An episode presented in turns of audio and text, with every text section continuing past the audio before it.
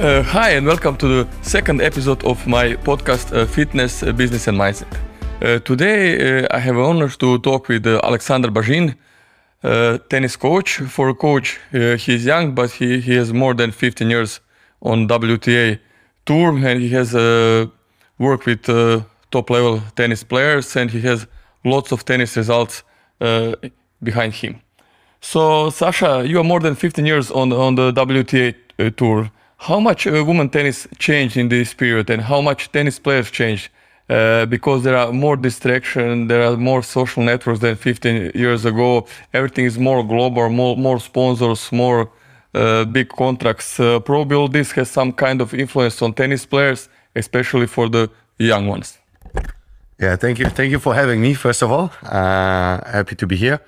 And um, absolutely. So times have changed, and the biggest difference that I've realized now from from 15 years ago to where I started is that actually the knowledge, the knowledge has changed a lot. So, meaning that a lot more information is accessible to a lot more people. Before I felt like only the top people really had like the the top knowledge of when it comes to nutrition, when it comes to uh, what exercises are the best, uh, when it comes to coaching, to mental part. So now with uh, information being around us everywhere and way easier accessible, I feel like that that for sure has changed the game and leveled the field a little bit more. That's why I believe there is not just one dominant figure anymore like it used to be, but that especially on the women's side, we see a lot more girls being able to win a lot of slams as far as that goes. Then, obviously, for these young girls nowadays, I, I think that that opens up a whole different chapter.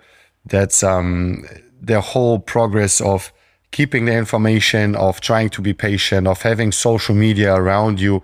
How much does that influence these young girls and um, and their way of thinking? But overall, if I would have to like make a point, I would say that within the last 15 years, the game has been leveled uh, way more because of yeah because of the the way the informations are coming in records everything else is way more easier accessible so for sure way more even playing field than it used to be Okay, okay. Uh, nice question, nice question, and uh, nice answer.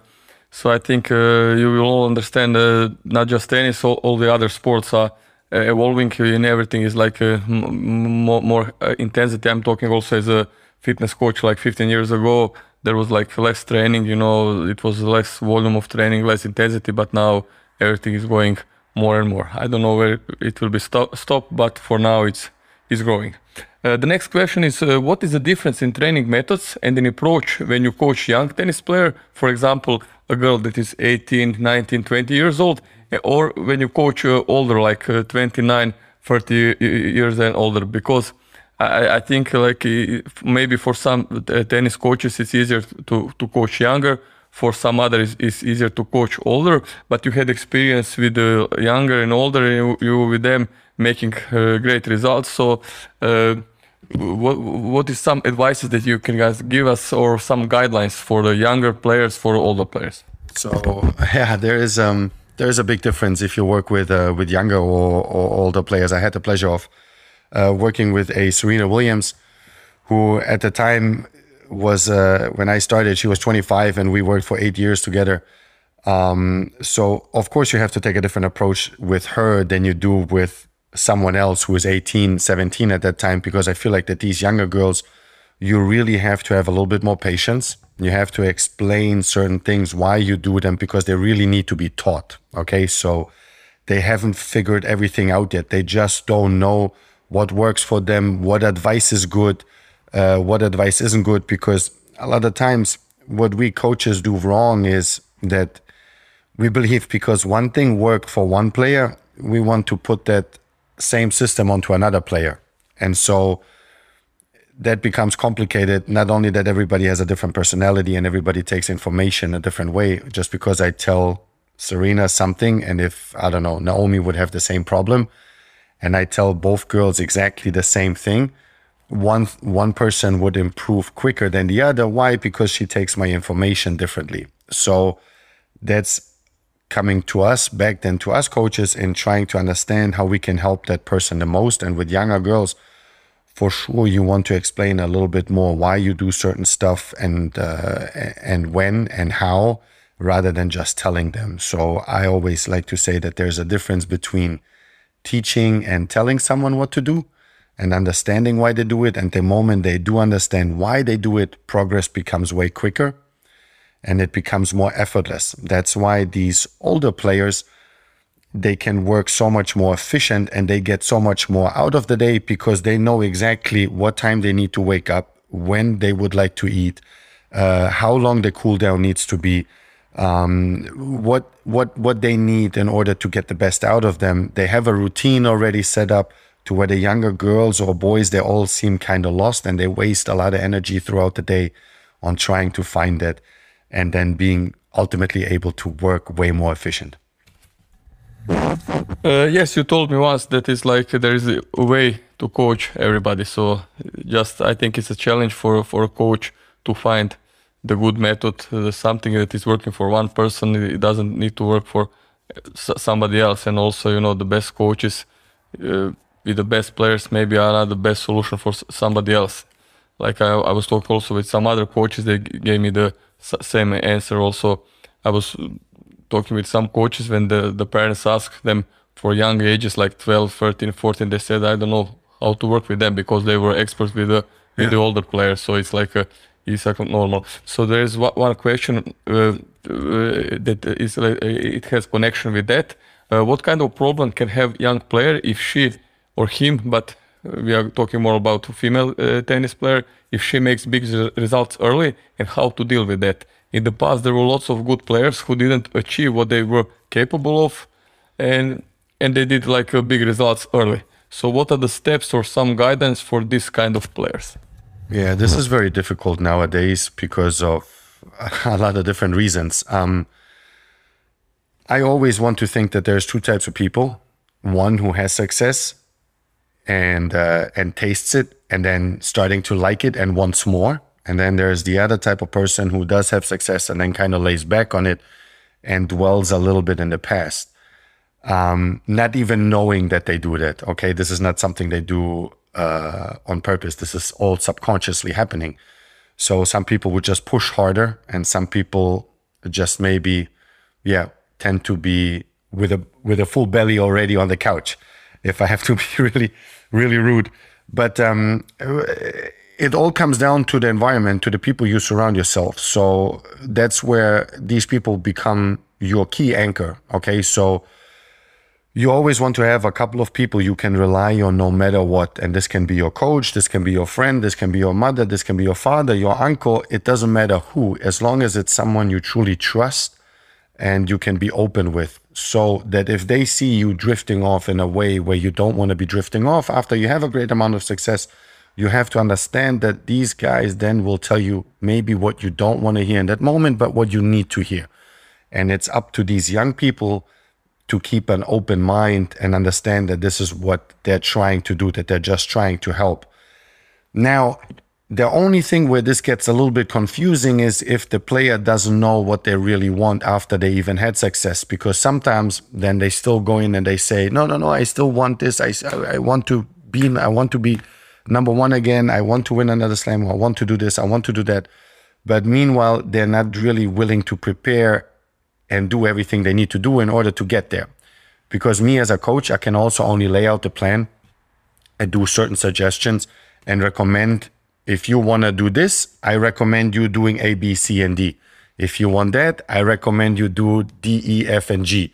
And then whatever works best for that player is something we have to find together. But nowadays it's very very difficult because of you know tennis first of all is a very very fast moving sport where we sadly we can win a slam everybody loves you and the next week you play another tournament and you lose first round and then you have to go on instagram and see that 10,000 people write you that you suck that you're bad that you're worthless that you're useless that's where then also self-doubt can come in for these younger girls or younger guys that they maybe think oh my god maybe it was just a one time wonder. Maybe I am not wor- worth that much because tennis is moving so quick that you can't really be happy about the one slam. because the next tournament is already around the corner. So that's where then I say these people around you come very important that they feed into your confidence, or if you are too overconfident, that they kind of put you down to planet Earth, so that it remains in balance. Yeah, you kind of need to surround yourself with people who understand that and to be able to guide you and whatever you are missing, that other half, this yin and yang situation, whatever this other half is missing, that they provided for you. And this can be anybody. Like I said, this can be your mother, father, best friend. Uh, it doesn't matter who, as long as you trust that person and open up to them. Well, this this was this this was a great answer. Uh, so there's no just just just formula. I think that people are trying to find a perfect formula, but you need to adapt to the situation. If there was a perfect formula, we would write a book about it.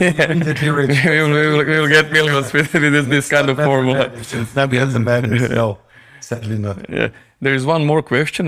Uh, I, I, know that the technical and tactical part and also level of fitness have major influence for success in tennis, but uh, what about the mental part, emotional part? Lately, we can see lots of players, they crack under pressure crying during tennis matches and and so on. They stop from tennis. And what do you think is the reason? And can you propose some solution? Because I, I think it's not just a solution. Okay, I take the mental coach, I will be okay. So I think the, the, the, the coach and the environment can help a lot. So what's your solution? What's your ideas about that?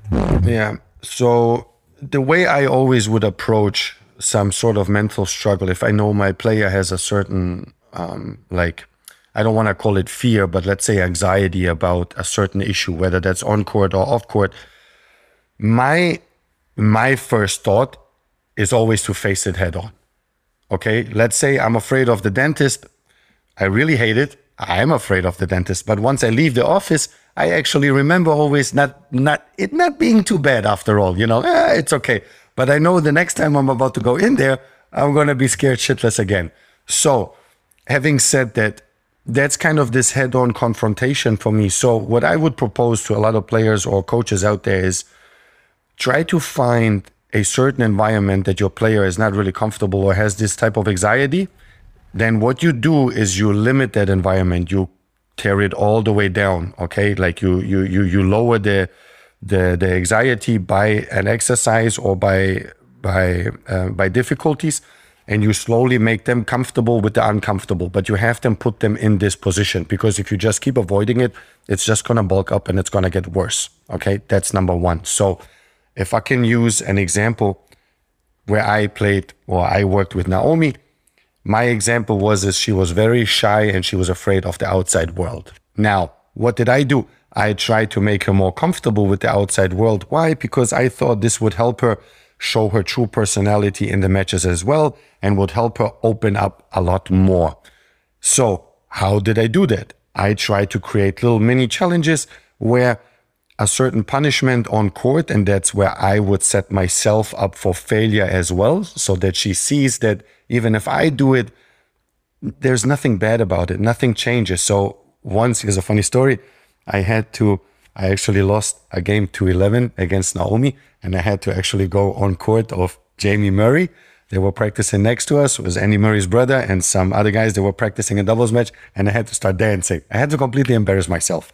So, with this embarrassment, what I can show is that a lot of times players, when they are on court and their performance is not where they need to be, and they are in a big match uh, and it's not going well, they do feel embarrassed because people are watching them. And then their mind starts wondering more about what do these other people think about me rather than how can I fix this? How can I get myself out of this position? So that's where a lot of coaches, I feel like, also are a little bit guilty because they don't want this confrontation. They don't want to put their players in an uncomfortable position enough because they're afraid that this would cause some sort of disturbance between them and that would cause them to lose their job. But ultimately, ultimately, if we as coaches don't do that and we don't try to strive to put our player in uncomfortable positions and try to practice in a way that our player is playing matches, then we kind of stopped and we kind of gave up. And I think that that's for a coach is the death sentence, and that's the worst thing we can do. So, if I can, there is there is a way for everything. There's a solution for every problem. We've established that before, but I really, really, really think that nowadays we have to be more like confrontational in a healthy way. Okay. Not meaning to just go against certain things, but just to be more comfortable with the uncomfortable. And as soon as we do that, our brain doesn't, it cannot separate if that uncomfortable position is in the gym or if it's in a bar or if it's somewhere. It just knows you overcame something you did not like to do. The moment you're capable of doing that on small steps, small stages, everywhere around on a daily on a daily base, I guarantee you you're going to be able to do that in a match where things matter the most. But it's not a switch that you can turn on and off. So it's something for sure that we have to practice, that we have as coaches, we have to put our players into these positions that are, of course, in a controlled environment and to the benefit of our player, that they clearly understand why we're doing this and why we're doing what, so that they can understand the struggle and the progress. But without struggle, there is no progress. That's why, same as for mentally as physically, they need to struggle in order to progress through this. This was a great uh, lesson. You need to struggle for everything, and you need to struggle in life. You struggle in the business, but also you struggle in the sport. I think the sport is like imitation of life. Uh, one, one, one uh, question that is uh, personally to me very interesting. It's like, what is the secret? Why some players keep the same level of game and high level of playing, and the other don't have so much consistency? You have some players they make good results, and then they're like, you know, uh, just uh, just uh, they make make big results, but after that yeah. Uh, they don't uh, do it again. So if if if you can do it once it looks you can do it again. So for example, if you if you are lifting bench press 150 kilos, okay, you can do it again. So for, for, for sport, if you do semifinals, finals, or you are like top 10, after that you go down, you come back to top 10. So uh, what's the reason? What what to do to keep the same level? Yeah, once once again, if there's a multiple, if we if we could write a write a formula, we write this book and we become millionaires. But um, there there is I, I think there's a lot of points that go into it. It starts from once again if you have success how bad do you want to stay there? Because it's the hardest thing to do is to stay okay? It's easy to have it once to get up it's all on the rise but once you're up there especially in a sport where where it's one-on-one tennis you get analyzed okay? All of a sudden you have a target on your back people start analyzing your game they start analyzing your weakness they really go into you and trying to find out how they beat you. So for sure staying up there is going to be harder than coming up because then people don't pay so much attention to you. All of a sudden, they know what you don't like, they know what you do like. So that's one. Plus, the expectations from the outside world are coming in, your own expectations. And that's where setting goals comes in is very important because I believe that if you don't set goals or you set your goals wrong, you set them too high because you won one slam. Ah, now for sure I'm going to win the other one and I have to do this, I have to do that. A lot of people set goals wrong so that they focus on the result itself and not what got them there. Okay. So they, they, they just see the goal, but they forget the path and they forget all these little steps that you need to do in order to, to really maintain like this consistency to maintain your level. So one, one advice for those people, if they are on top is like a lot of times don't change what's working. Okay. Don't change your winning way. Just because you're number one now doesn't mean, or you, you want to slam or you do this doesn't mean all of a sudden this is no good anymore. That is no good anymore. This got you here. Let's stick with this. Let's see how long we can do this to keep there. If, if we feel the struggle slowly coming, then we can always try to evolve and do something else. But I feel like people are, they have a tendency to switch to something too quick. And it comes down to how bad do you want it? You know, it's very easy to want something for one week or for two weeks, for three weeks. It's very, very hard to, you know, if you tell someone to diet, it's very easy to diet for one day and to eat clean for one day. It's very hard to do it every single day, day after day, day after day. And the moment we get up, the moment we get up, we have always two choices. One is hard, one is easy, one is right, one is wrong. And then it's entirely up to you how long you can keep this consistency, how long you're going to be able to wake up a little bit earlier to make yourself breakfast. How long do you want to do the right warm up and the right cool down and not go out, see your friends, but you go to bed early because you know you have practice on Monday? So it just comes down to your priorities, to your goal settings, and to to not forget what got you there. And yeah, obviously you do also do need a little bit of luck so we don't get injured, hopefully.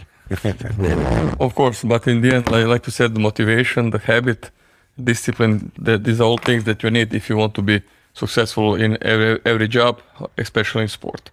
Uh, Absolutely, but that's also leading to that. Sorry to add to this, because that's where I think, like we as coaches, also, I do believe that we make one mistake, and a lot of times we push, we push someone which is way harder than to pull someone with you. Okay. I always think that like pushing, like for us as coaches, like pushing is the easiest thing to do because you just tell them what to do. But pulling someone with you, with your energy, you know, to diet with them, to work out with them, to, you know, to just give, give, give is so much harder. But pull, pull will always last longer than push. There's something. so you, you, you, you, you, told me now the answer for my next question also, uh, but uh, there are, there are some, there are some more uh, how to make a good relationship and trust between co coach and the player? Is there some secrets that you can share with us? Because it's not like just you are coach you choose some exercises you go to the tennis course there is, there is much more. So to, to somebody believes you to somebody to trust the process and everything everything. What what, what you as a coach uh, what you need to do to to make this like uh, I don't know, some energy, some chemistry between, yeah. some connection. So I believe, I always believe that the first step in, in sort of trust from between a coach and a player's relationship has to be us as coaches coming to the players, okay? Because I see the player as a boss. No matter how old they are, if it's a 12 year old, 14 year old, 16 year old, they pay our bills. Ultimately, if we are really open about it, they pay our bills, they are the boss. And we have to do the first step in showing them that we want this to work. Okay, so it's it's very easy to find something to bond with over your player. Okay, it could be anything. It could be music. It could be TV shows. It could be a movie. It could be shopping. It could be anything. It could be some sort of social media. I do believe that if the age gap is not too too big, there's something that every player is interested in sharing with their coach if we are just not too lazy to look for that. Okay. Because we do spend a lot of time with our players. I've had that year with Naomi, I had from November to November, I had 13 days without her. So obviously, if you're on a private, uh, like if you're on a private basis, don't get along with your player, it's also very hard to accept advice from them. So I always want to think that there is a way to bond with your player, to make a certain connection through something but it's really up to the up to the coach to find out what it is because it could be the priority is different for everybody. And i've also had players where for example caroline wozniacki she did not want anything you know like we had a connection of course we did. With her it was more through workouts because she's really active which was really fun for me. But she wanted to have the least amount of interaction off court as possible to where maybe some other player they want to feel mothered, they want to feel cared about, they want to have this nonstop attention. So it kind of is up to us to just make sure that we realize that, that we keep an open mind and to absolutely not take anything personal. Because one thing we have to understand is that sometimes players, they like to vent, they like to open up about something. And once they do, it's actually a good thing if they come and complain to you about something because it means that they trust you and better that they come complain to you about it than to someone else. So be happy that they do. So, so for, for this, it's just not uh, not enough to to know you know the tennis and to know the fitness. In my case, so you need to have some wisdom, some experience to do some relationship, and and also I think it's it's uh, important for the young coaches to to to hang out a little bit with the older coaches, with the coaches with experience. So they, they can tell you some things like you told us now because I can't read some of these things in the book. So I think it's very important. people knowledge. To people, people, people knowledge. Yeah. Small example, like Naomi was so, Naomi was so shy. She was an extreme case. Okay, she was so shy. She didn't really want to talk with me about anything, just because she was so shy. And I couldn't just come up to her in the morning and talk about tennis. Okay, I had to ease my way in very slowly. So I asked her, like, ah, you know, are you watching any TV shows? Because I like to watch Netflix myself or some TV shows, whatever. And in her case, it was a Japanese anime. Okay. So to show her like that I actually genuinely care about what she thinks and what she likes because I wanted to understand her, I watched uh, I think it was like 40 episodes of Japanese of Japanese cartoons. Okay. coincidentally, I actually really started liking that. I actually really started liking it. So the next day when I showed up at practice and I go, you know, by the way, thank you for suggesting Death Note for, for the TV series. I actually really liked it. I can't believe Suko did this and this, and this episode was crazy. And I saw her opening up and not believing actually that I watched the episode. Like she couldn't believe it. And then from there we started she she talked with me a little bit and then from there slowly I went into tennis and I took this conversation to a place that I wanted to go in the first place, but I couldn't because she wasn't as open to me. But that's how I found a way in. And I believe there's a way about anything. You know, you could watch if some of your tennis players, I don't know, they like soccer you know, you know, there was a good soccer match. Even if I don't like soccer, I'm gonna turn soccer and I'm gonna come the next day and say, hey, my God, did you see yesterday Bayern Munich played Real Madrid? They played for some young boy, you know, this this goal was crazy. Maybe they like soccer. And they're like, yeah. And then you talk. And then from there, ah, by the way, so about today, you know, if it's okay because they already loosened up, you lure them into a conversation and you go, by the way, today, you know, ah, yesterday your short cross-court angles weren't working so good. Do you think we can do da da da da da? So you just don't bombard them immediately with the first question, but you kind of use a backdoor and leave the way open for something else. so obviously you find the way for everything, but also this is a sacrifice of the coach because not every coach is you know ready like you to watch 50 episodes of some cartoon or, or something. So this is also the the coach's job. It's not just uh, you know the the part with the tennis. So this is if you want to have a great success, you need to find a way like Sasha. Uh, now, the one question for you. I know that you are a gym guy. You go hard in the gym. You have proper nutrition, supplements, everything. Uh, almost, uh, no, not almost. It's it's 100% like a top level athlete. So, what's the reason for that? Is there a pure aesthetic reason, or you want to be capable to do sparrings with your player because you are playing? You are giving 100% on the tennis court, or and do you think that every coach on the tour needs to be fit in order to deal with physical and mental stress of coaching? So because it's not easy traveling, it's not easy to deal with you know losing the match, winning. There is all the, the emotions. So I think maybe the it's very important to to be fit. So yeah, it's it's very important to be fit. I am okay. If I have to be completely honest, I started my own gym gym gym journey because of looks. Okay, I was young. I was I was 22 years old. I started I started heavy lifting. But having said that, I 100% believe in practice what you preach. Okay, you and our team, you and you and our team, and you know that if something like let's say we were in Wimbledon. Okay, we were in Wimbledon. We were driving for an hour, a little bit over an hour from the hotel to the tournament site in a bus. Okay, I didn't want my player to be on the phone because it would mess up her equilibrium and she would be, you know, not as sharp, not as visual. The reaction would be a little slower because she was she would look one hour during a drive on the phone. So I'm the type of guy that if she doesn't look at her phone, I don't look at her phone. Okay. That's where this pull is coming in and which I think is way more effective than push.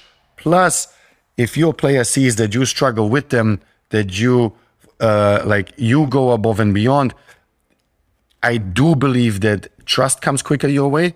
And I do want to hope that they put 1% more in. Yeah, if she sees, okay, listen, my coach doesn't need to do this. He's sacrificing so much. He's working hard. He's eating this. I, I think I can push a little bit harder too. If there is just a little bit of doubt, if there's just a little bit of doubt that your player could do 1% more here, 1% more there, or it would be easier for her to eat clean if we all eat clean, or if we don't look at our phones, we don't look at our phones then we have to do it. And I sadly, sadly, when it comes to coaching, is one big thing that I don't understand is there's a lot of coaches who are young, but they start hiring hitting partners and they start standing behind the player and they don't hit with them anymore all of a sudden because they're getting too comfortable.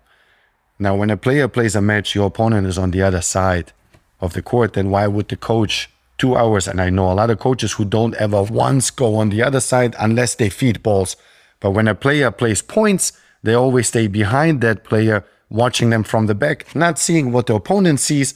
So not being able to see tendencies if she displays ah she's gonna go cross court or she is gonna go line.